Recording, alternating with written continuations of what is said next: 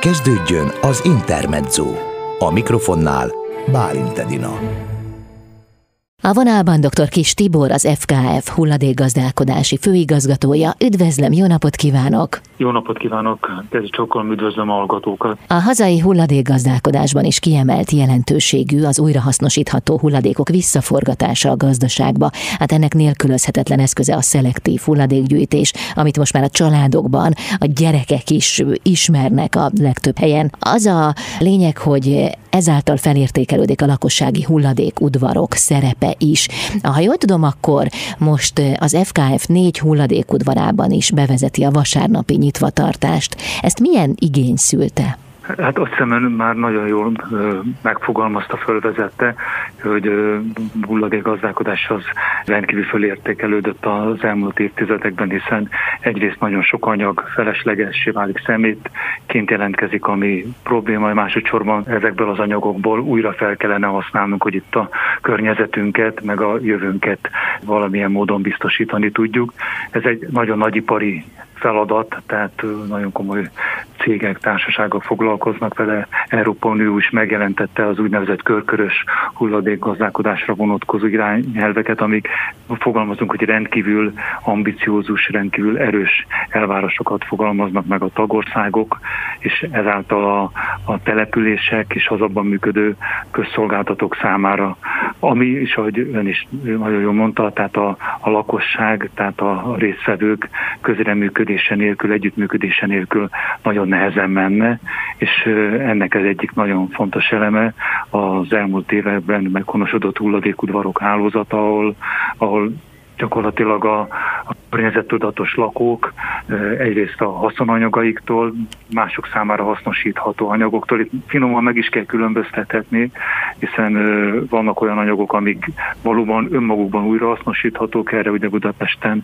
újra használati központok vannak, amit még más, egy kis karbantartás vagy átalakítás után maga is felhasználhat, vagy újra hasznosíthatóvá tehetjük, amikor nem abban a formában, nem anyagában újra hasznosítható. De lényeg, hogy ezeket el lehet vinni meghatározott helyekre, ahol szakemberek fogadják és biztosítják a szakszerű korrekt elhelyezést.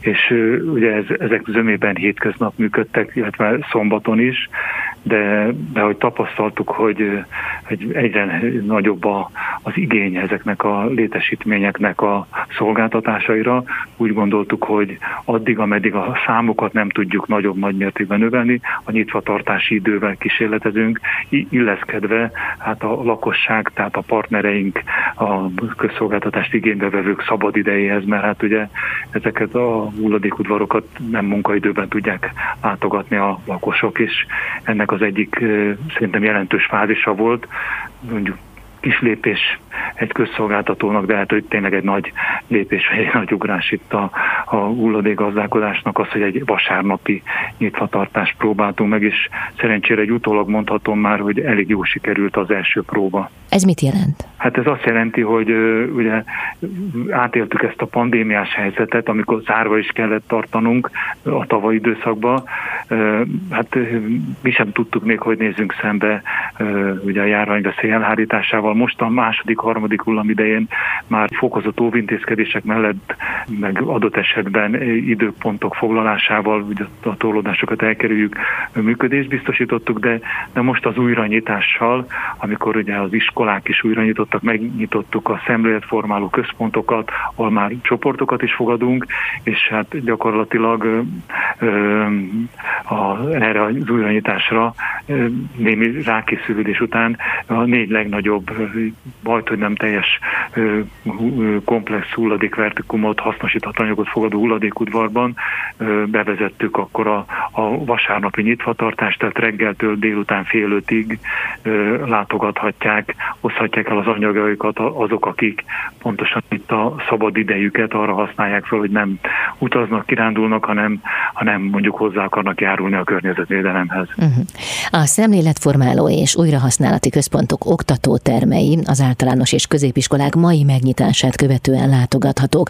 Ez azt jelenti, ha jól értem, hogy csoportokat is fogadnak, tehát lehet akár jelentkezni önöknél. Így van, pontosan folyamatban van a bevezetése Aha. azokkal a, az intézkedésekkel szinkronban, amit gyakorlatilag itt a, a, az újranyításban megfogalmazott országos jogszabályi irányelvek megadnak, tehát, tehát nem szeretnék semmilyen módon elébe menni azoknak az intézkedéseknek, amiket gyakorlatilag az intézmények, illetve az, az egyéb kulturális létesítmények tőle elvárnak, tehát a védettségi igazolása adott esetben a távolságtartása a, a meghatározott főfogadás, ugye itt a, a négyzetmétertől függően, de, de itt a kollégáink már felkészülten várják azt, hogy, hogy tudjuk fogadni a csoportokat, a, a, a, amint erre az igény jelentkezik. Honlapról erről pontos tájékoztatást fogunk tudni majd nyújtani. Aha.